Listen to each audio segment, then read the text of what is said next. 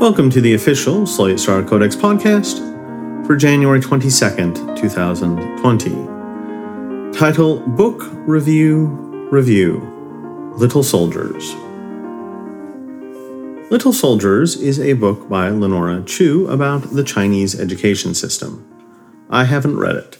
This is a review of Dormin 111's review of Little Soldiers. Dormin describes the plot. The author is a second-generation Chinese-American woman, raised by demanding Asian parents. Her parents made her work herself to the bone to get perfect grades in school, practice piano, get into Ivy League schools, etc. She resisted and resented the hell she was forced to go through, though she got into Stanford, so she couldn't have resisted too hard. Skip a decade. She is grown up, married, and has a 3-year-old child. Her husband, a white guy named Rob, gets a job in China, so they move to Shanghai. She wants their 3-year-old son to be bilingual/bicultural, so she enrolls him in Song Qingling, the Harvard of Chinese preschools. The book is about her experiences there and what it taught her about various aspects of Chinese education, like lunches. Quote, during his first week at Song Qingling, Rainey began complaining to his mom about eating eggs. This puzzled Lenora because as far as she knew, Rainey refused to eat eggs and never did so at home, but somehow he was eating them at school. After much coaxing, 3-year-olds aren't especially articulate, Lenora discovered that Rainey was being force-fed eggs. By his telling, every day at school, Rainey's teacher would pass hard-boiled eggs to all students and order them to eat. When Rainey refused, as he always did, the teacher would grab the egg and shove it in his mouth. When Rainey spit the egg out, as he always did, the teacher would do the same thing. This cycle would repeat 3 to 5 times with louder yelling from the teacher each time until Rainey surrendered and ate the egg. Outraged, Lenora stormed to the school the next day and approached the teacher in the morning as she dropped Rainey off. Lenora demanded to know if Rainey was telling the truth. Was this teacher literally forcing food into her 3-year-old son's mouth and verbally berating him until he ate it?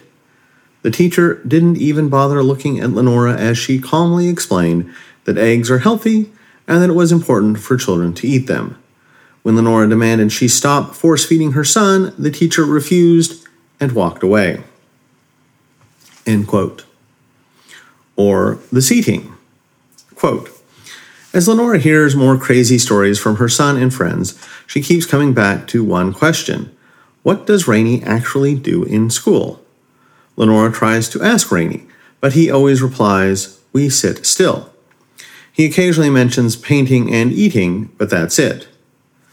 So Lenora goes to Rainey's teacher one day and asks to sit in on classes to observe. Lenora is told that this is not possible. So she asks if she can know a little more about what the school is teaching Rainey. The teacher tells her that she is already told everything she needs to know, and that this is the Chinese way. Since Lenora couldn't get a look into Song Qingling, she went to another local school and bribed her way into a classroom observation post with some well-placed handbags. She discovered that Rainey was basically right. Chinese preschool really does seem to consist of sitting still. Unless given different orders, all students were required to sit in their seats with their arms at their sides and their feet flat on a line of tape on the ground. This is not an easy task for 3-year-olds. There were 2 teachers in the classroom with a classic good cop, bad cop dynamic. The good cop stood in front of the room with the desks splayed out before her. She would give simple instructions, like orders to get food, water, or sometimes paint, though usually she said nothing at all. The bad cop was another teacher who prowled the classroom. Anytime she saw a student remove a foot from the line, move arms from his side, or otherwise deviate from the instructions, she would yell at the student to fall back in line. Lenora spent about a week watching tiny kids get screamed at for trying to get water, shifting in their chairs, or talking to classmates. End quote. Or art class. Quote, When Lenora set in on a kindergarten class, she witnessed an art lesson where the students were taught how to draw rain. The nice teacher drew raindrops on a whiteboard, showing precisely where to start and end each stroke to form a teardrop shape. When it was the students' turns, they had to perfectly replicate her raindrop, over and over again. Same start and end points, same curves for an hour. No student could draw anything else. Any student who did anything different would be yelled at and told to start over. The point of this exercise was not to teach students how to draw raindrops. Drawing raindrops is not an important life skill, and drawing them in a particular way is especially not important. Even the 3-year-old students in the class seemed to realize this, as many immediately created their own custom raindrop shapes and drew landscapes, all to be crushed under the mean teacher's admonishment. The real point of the exercise was to teach students to follow directions from an authority figure. But more than that, the point was to follow pointless and arbitrary directions. The more pointless and arbitrary the directions are, the more willpower is required to follow them. End quote. Chinese people presumably put up with this because it makes sense within their culture. Why did Chu put up with it? Dormin half-jokingly suggests maybe she really wanted to write the book she eventually wrote, and this was her research. But Chu herself says it eventually got results. Quote, after spending 75% of the book relentlessly complaining about her son's Chinese education, with the occasional anecdote about how horrible her own culturally Chinese upbringing was, Lenora decides Chinese schools aren't so bad. After a few years in China, Rainey changed. Though Lenora constantly worried if Rainey's creativity and leadership potential was being snuffed out, she couldn't help but be impressed by his emerging self-control. He could sit still for longer. He always greeted people politely. He finished eating his food. He asked permission a lot. Lenora didn't realize what Rainey had become until she took him back to the U.S. for a few weeks to visit family. There, the contrast between Rainey and his same-aged American counterparts became stark. Lenora's friends' kids ate junk food all day, while Rainey asked for vegetables. They couldn't read or do basic addition, while Rainey was close to being bilingual and had started double-digit addition and subtraction by first grade. They wandered obliviously in their own worlds, while Rainey's Chinese grandparents were thrilled to receive respectful greetings every time Rainey entered the room. What really sold Lenora on Chinese education was that it apparently worked. At the time of the writing of the book, Shanghai was scoring first place in the world on PISA exams, beating heavy hitters like Norway and Singapore. Supposedly, education scholars and professionals all over the world were looking at China for wisdom. They all saw the bad, but they saw a lot of good, too. End quote. Before going forward, I should interject that China's great PISA scores are kind of fake. China struck a deal with the OECD, the group that administers PISA, to let it conduct testing only in its 4 richest and best educated provinces. Rich and well-educated places always do well on PISA. That China's 4 best provinces outperform the average score of other countries is unsurprising. This article, link in post, points out that if the U.S. were allowed to enter only its best educated state, Massachusetts, obviously, we would be right up there with China. So this probably isn't as impressive as Ms. Chu thinks. This is just a sample of the great stuff in Dormin's review of Little Soldiers, and I strongly recommend you read the whole thing. You should also read the comments, which point out that this may be more about a few elite Chinese schools than about an entire country. But I want to use these excerpts as a jumping-off point to talk about the U.S. education system, unschooling, and child development in general. I predict most of my Bay Area friends would hate the Chinese education system as Chu describes it. I predict this because they already hate the U.S. education system, which is only like 10% as bad.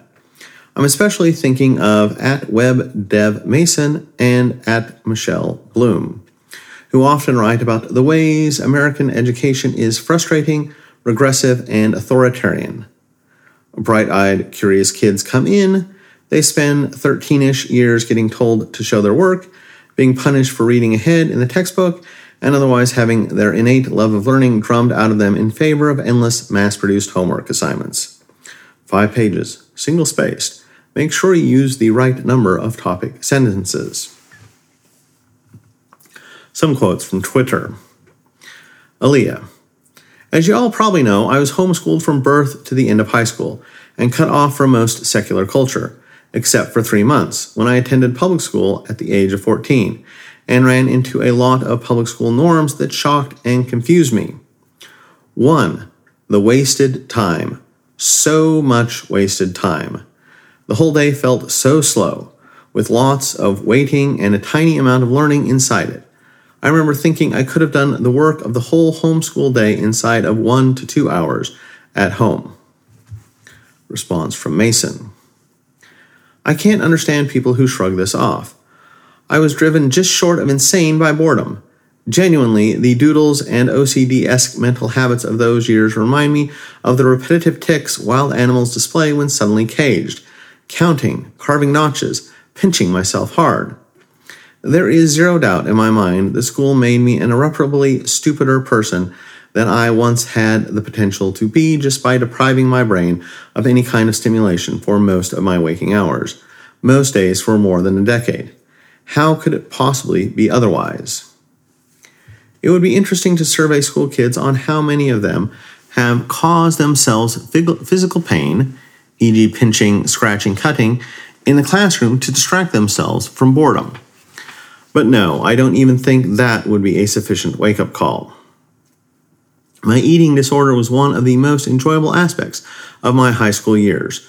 I hope some parents who need to sit with that go ahead and do so. In case you haven't noticed, I actually do believe the things that I say, including that most early education is the psychological equivalent of a neuter performed on a child's brain. I'm disturbed by how many people follow me thinking that I'm soft on this somehow. End Twitter quotes. People with this position usually make 2 claims. 1, U.S. public school as it currently exists is awful, basically institutionalized child abuse. 2, this is bad for the economy. I've been through too much school myself to feel like challenging the first, so I want to focus on the second. Solomon Kahn, John Gatto, and other education rebels trace the current school systems back to the Prussians, who invented compulsory education to prepare children for a career as infantrymen or factory workers. It's a great story. Like most great stories, it's kind of false. But like most kind of false things that catch on, it has an element of truth. Children who can sit still in a classroom and do what their teachers say are well-placed to become adults who can sit still in an open office and do what their bosses say. So, according to this logic, even if our schools are awful, they were well-suited to the industrial age economy. Some hypothetical mashup of Otto von Bismarck and Voldemort, who wanted the country to produce as much as possible, and didn't care how many children's souls were crushed in the process, might at least endorse the education system on widget maximization grounds. But, these same people argue, the industrial age is over. The most important skills now are entrepreneurship and creative problem solving, reinventing yourself, selling yourself, carving out a new niche for yourself, figuring out what's going to be the next big thing and pursuing it without anyone else watching over you. We're in XKCD's world now, where 9,000 hours of classes and 400 hours of homework matter less to your career success than one weekend messing around with a programming language in 11th grade. The Prussian model of education stamps out the kind of independent agency that could help people navigate the weird, formless 21st century world. How might the personified Chinese education system respond? What if it said, I don't know what you, Chinese characters, are doing in America, but I'm not crushing anybody. I'm just telling kids to sit here, drawing 1,000 raindrops in a row without moving or protesting. If after that you decide you don't want to found the next Uber, that's on you. But if you do decide to found the next Uber, I will have taught you the most important skill, discipline. Learning how to sit still and obey others is the necessary prerequisite to learning how to sit still and obey yourself. If it was really mean, it might go further. I notice most of you Americans suck at this skill. I notice you're always whining about how you don't have enough discipline to pursue your interests. Some of you are writers who spend years fantasizing about the novel you're going to publish, but can never quite bring yourself to put pen to paper. Others want to learn another language, but reject real work in favor of phone apps that promise to gamify staying at the 101 level for the rest of your life. You don't need to feel bad about having no self-control. After all, nobody taught you any. If you'd gone to Chinese characters, you would have spent your formative years learning to sit still and focus, having your natural impulse to slack off squeezed out of you. Then you could have pushed through and written your novel, or learned Chinese characters. Or if you wanted to start Uber, you could start Uber. At the very least, you'd be doing something other than lying in bed browsing Reddit posts about how adulting is hard. My Bay Area friends treat people as naturally motivated and assume that if someone acts unmotivated, it's because they've spent so long being taught to suppress their own desires that they've lost touch with innate enthusiasm. Personified China treats people as naturally unmotivated and assumes that if someone acts unmotivated, it's because they haven't been trained to pursue a goal determinedly without getting blown around by every passing whim. What evidence is there in favor of one education system or the other? I can't find any good studies directly supporting or opposing either of these claims. The best I can do is The Development of Executive Functioning and Theory of Mind, a Comparison of Chinese and U.S. Preschoolers. They find that on various tests of executive function, Chinese preschool-aged children's performance was consistently on par with that of U.S. children who were on average 6 months older. Other sources say 1 to 2 years. But lots of interventions change things in childhood. This isn't interesting unless it persists into adulthood, and I don't see any work on this. This study, link in post, on racial differences in personality traits found weak and inconsistent White-Asian differences on adult conscientiousness, but the Asian sample was Asian-American, and differences in education were probably pretty minor. What about circumstantial evidence? First and most important, since extreme cultivation of discipline versus laissez-faire childbearing is a property of parents as much as schools, any claimed effect would run afoul of all the twin studies showing that shared environment has few long-term effects on any trait. For example, this meta-analysis of factors affecting self-control that finds no or very little influence of the shared environment on the variance in self-control. But we can always invoke the usual loophole in shared environment findings. Maybe the U.S. doesn't contain anything as extreme as the Chinese education system, so U.S. only studies can't capture its effects. Second, both Westerners and Chinese seem to include some very impressive and some less impressive people. It certainly doesn't seem wrong to say that Chinese people seem more diligent and Westerners seem more independent, but there are so many potential biases at work that I would hate to take this too seriously as evidence for or against one form of education. Also, Chinese Americans who are educated in U.S. schools also seem more diligent than white Americans, so maybe the education system doesn't contribute too much to this. Maybe Chinese culture promotes diligence better in general. This causes diligence-focused school systems, but the diligence-focused school systems don't themselves cause the diligence.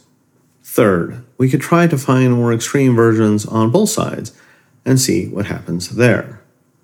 Pre-industrial populations with no education were famously bad at the discipline needed for factory work.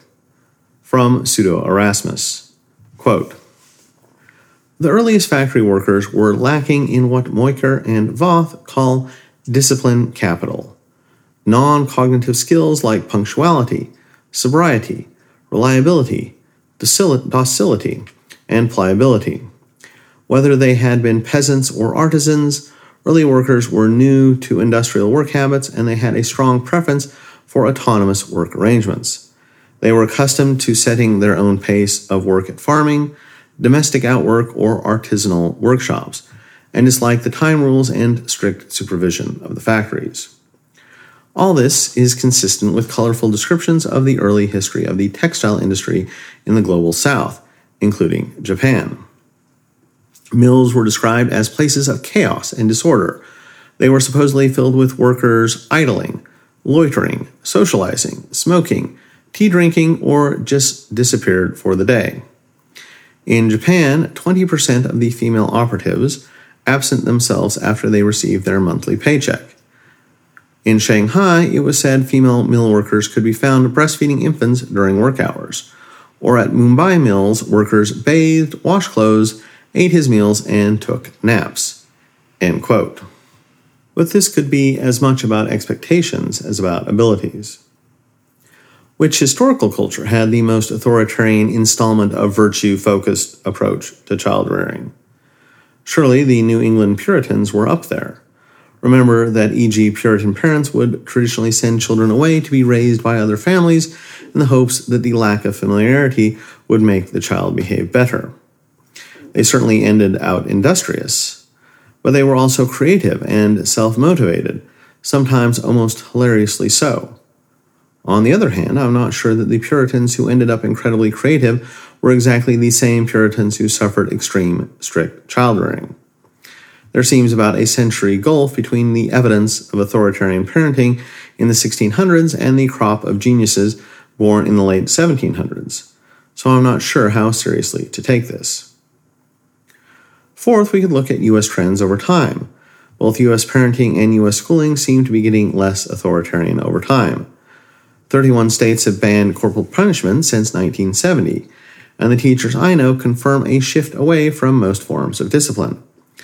Over the same time period, children have gotten weirdly better behaved. Less crime, less teenage pregnancy, more willing to jump through various stupid hoops to get into a good college. This seems to contradict the Chinese theory. The children are no worse at controlling their impulses, but there are other findings that contradict the Bay Area theory. Entrepreneurship is decreasing. More top students are choosing to go work for a boss at a big bank rather than go do something weird. I think the better behavior is probably just caused by lower lead. I have no idea why people are more risk-averse. Secular decline in testosterone, maybe?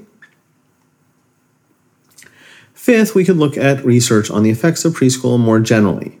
Some studies find that U.S. preschools do not make children smarter, but still improve life outcomes like graduation rates, crime rates, and unemployment.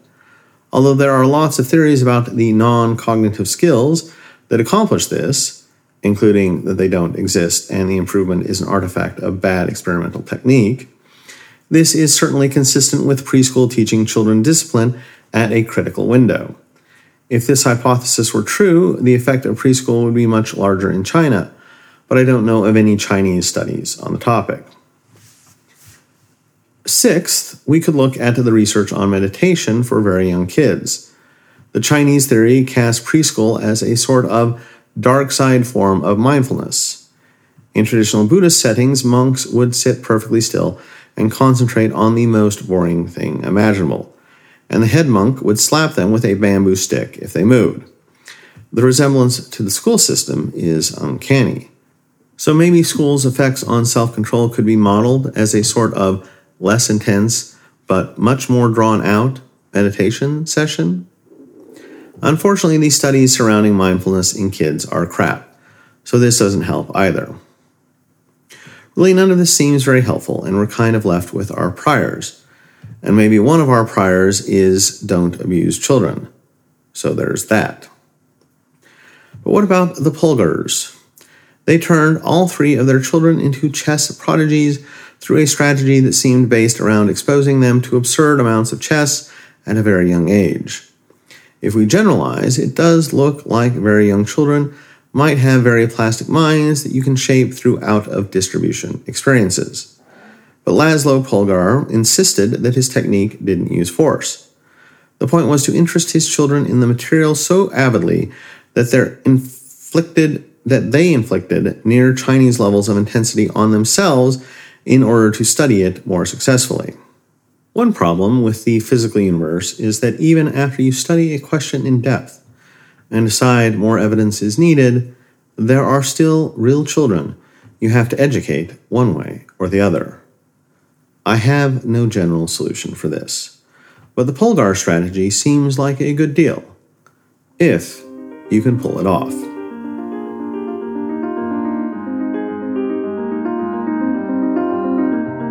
This audio version of Slate Star Codex is provided with the permission of Scott Alexander. I am not Scott. I'm Jeremiah, and you can find me at wearenotsaved.com, where I also have a podcast. For anyone wishing to reference this content, please do so by linking to the original post. If you think having an audio version of Slate Star Codex is valuable, and you have nothing better to do with your money, consider donating at patreon.com/sscpodcast, or leave us a review somewhere. Finally, I'd like to thank Solenoid Entity 7425 for doing sound editing. You can find him on Discord. Until next time.